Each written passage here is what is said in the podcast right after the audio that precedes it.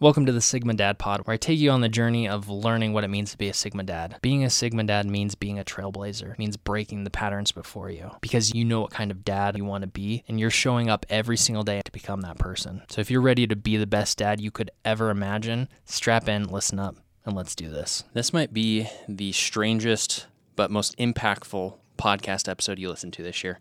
Uh, last episode, I did something um, that I I feel like too many people don't do, and that's kind of self reflection. But one of the things I want to talk about is called the Solomon paradox, and uh, this is something that uh, Alex Hormozi has talked about. Um, but he talked about essentially how therapy is useless for him, and not useless in the fact that he doesn't need it, but useless in the fact that by the time he's able to explain his situation and explain what he really needs help with, he's spent the entire session with the, the therapist, and he's just at a level where there's not many people that are going to be able to give him good advice. They're going to be able to understand the context that he has.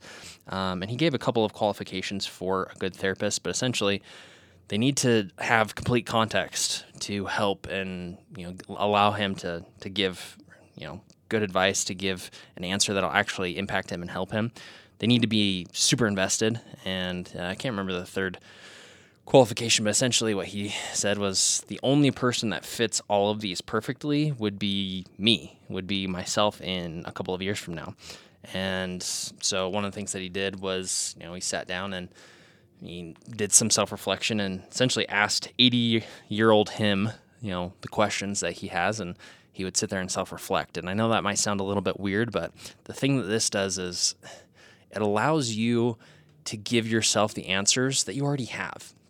And I feel like too many of us think that someone else has the answer. We, we watch all this content. We, we do the things that you know, ignore our inner voice, ignore the things that we already know. A lot of us already know, hey, if I want to be in better shape, I need to lift weights, I need to get strong, I need to eat more protein, I need to get more sleep, I need to drink more water. Like you you have the answers. You just don't follow the advice like you should.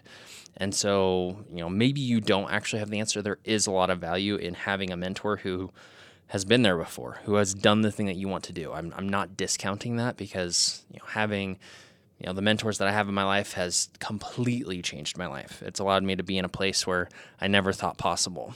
And so I'm not discounting that, but what I am saying is that you need to trust yourself more. You need to trust that inner voice and you need to realize that you have within you the ability to do the things that you want to do.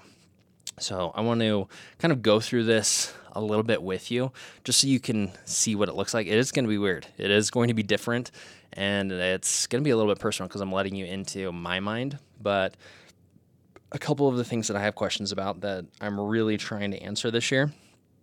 Um, we're going to go over those. We're going to allow you to kind of sit through and think through my process. And, you know, it's it's gonna be weird, but let's do it. Let's do it together. Um, so the first thing that I'm really focused on, at least business wise, um, there are some things that I'm focused on, you know, personally that maybe we'll cover a little bit here, but I don't want to get too personal. But you know, business wise, my goal is to go from you know low mid six figures to seven figures in a year, and I'm not sure that we're gonna do it next year, but that's that's the goal. That's the aim.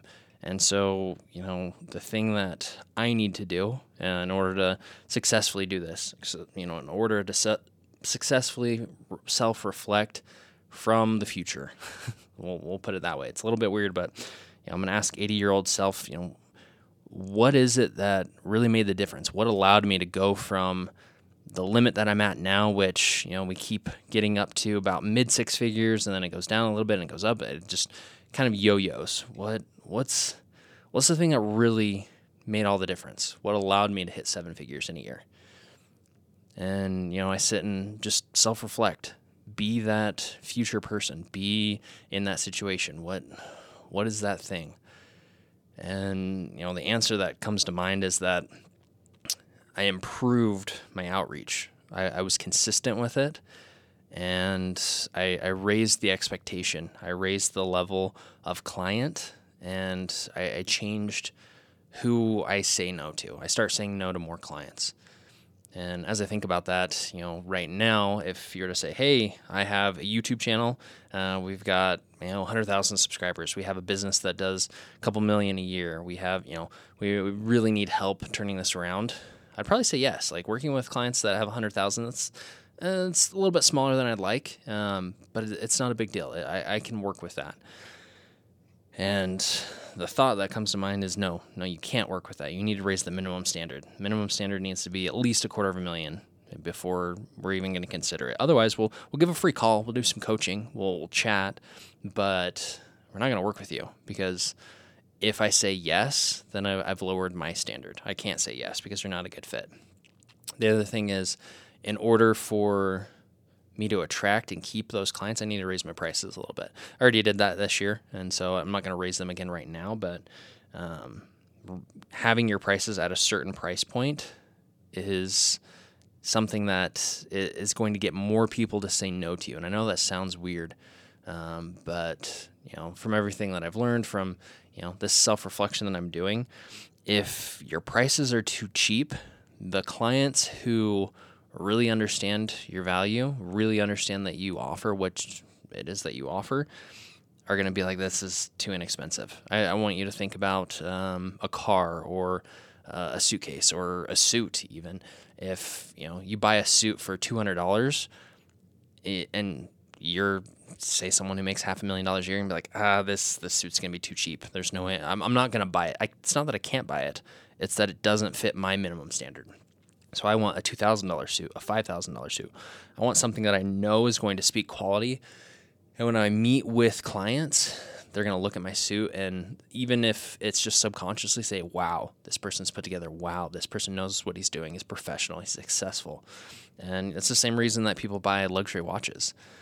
It, eh, they don't tell time better than a phone. You you have to wind them you have to you change the time because they're off a little bit here and there. Like it's not because of that. It's a success it's a status symbol it's a s- signal to others that you know what you're talking about that you have good taste that you are successful in your life. And people aren't going to buy a knockoff Rolex and try to pass it off as the real thing because it's just going to make you seem cheap.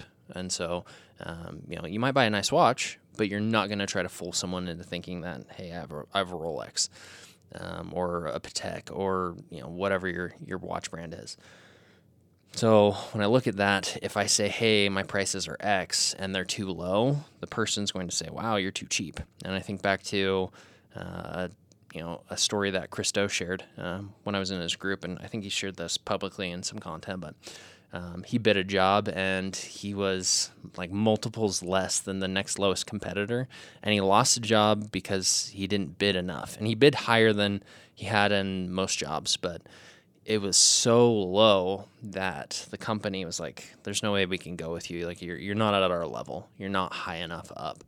And if you want to attract that type of client, you need to charge those prices. And so, you know, raising my prices is one of the things that's helped. And you know, as I sit here and self-reflect, you know, remember we're doing this self-reflection session, even though I kind of dove into the the mechanics behind this, want you understand kind of where I'm coming from that that's one of the things. Prices need to be at a level where people understand that I'm the expert and that if you want the results, you got to pay the price. And so, you know, that's that's one of the things.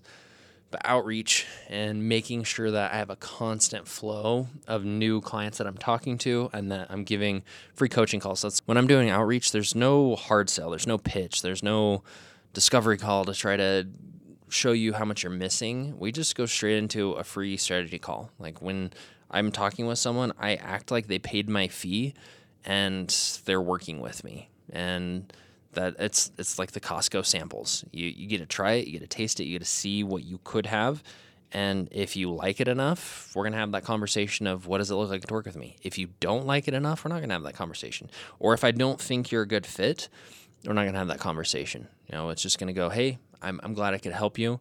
And, you know, I know what we covered is going to absolutely let you crush it this year. So go crush it. Let's talk later. Like, I, am glad I could help. We're, we're not going to go any further than that. There's, there's no pitch.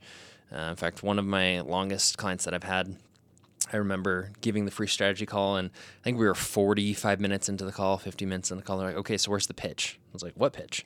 It's like, well, isn't that the point of this call? Aren't you trying to pitch me? I was like, well, I'd like to work with you, but I'm not going to pitch you. He's like, uh, okay, well, what does it cost to work with you? There's the pitch. You pitch me on why I should work with you, on what it looks like. If you can get that, it, it's done. The deal is done. We're going to work together. But if the call wasn't good enough, the strategy wasn't enough, the whatever wasn't enough for you to say, hey, yeah, I'm going to get an ROI on this, let's chat, then we're not going to have that conversation. And so when I'm doing outreach, when I'm chatting with people, I'm giving value, I'm giving back, I'm helping, and hopefully we work together. But if not, no big deal. I, I was able to give back, I was able to enjoy the work that I'm doing, I was able to enjoy the impact that I'm having. So that's how we do that. I'll make sure that I have that influx and I'm doing more of those calls every week and enough that I'm getting no's. If you're not getting no's in building your business, um, your prices aren't high enough. And that's one of the things that I've, I've learned. And I, I don't get a lot of no's with my pricing. At least I didn't last year. And that's why we, we raised it this year because almost every call that we had would be a new client. Um, you know, maybe eight or nine out of 10. So, raise prices because we have a cap. We, we can only keep working with so many clients, and that's that's the other thing that comes to mind when I think about you know asking my my future self, my 80 year old self, how did we get to seven figures a year? And the the other answer that comes to mind is that quality over quantity. You know, cap how many clients you work with at 10 and just go deeper with those 10 crush it for those 10 build partnerships and relationships with those 10 so strong and so deep that that's all you need. You, you just need the 10. And anytime someone wants to work with you again, either you have to fire a client or they go on a wait list. Like there's there's no option for just continually expanding because you have to keep that quality up. That that 10 should protect you with their lives because the results that you give them. And if they're not in that space, time to fire them and, and hire someone from the the wait list. And notice I said hire. Like you're you're essentially saying, yep, you, you can pay me now. and and having that is so much better than continually trying to find clients when clients drop off. And you know, I think that's that's one of the keys here is to to have that list and to make sure you, you're I mean, you're creating scarcity because you can only work with so many people. At least in my business, that, that that works. I don't know what your business is, but you can create scarcity. You can create a sense of, hey, you're going to miss out, and people don't like to miss out. People don't like to to not have the things that they feel like they should have. So those are the things that come to mind um, immediately when it's when I ask myself, my future self, how do we get to seven figures a year? So there are other things though. You know, how do I have the marriage that I really want? How do I have the relationships with my kids that last a lifetime? How do I, you know, have true happiness? Because you know, money. You know, the more we, we gain money, the less it it solves problems, and the less that it really brings happiness. You know, it, it solves money problems. It allows you to create memories. It allows you to have a home gym, to have the things that make you healthy, to have a lot of things but it doesn't bring happiness. It doesn't create happiness. It creates the situations, the scenarios where you can choose to be happy. And so, you know, yeah, money is important, but the relationships and all these other things are even more important. And asking my 80 year old self, you know, what did I do to get there? What do I need to do to be able to have those relationships? And having that conversation, just like I did, something that I'm going to do and something I want to challenge you to do you have more answers in you than you think you do.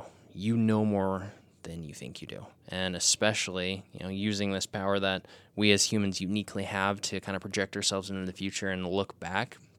It's the weirdest thing.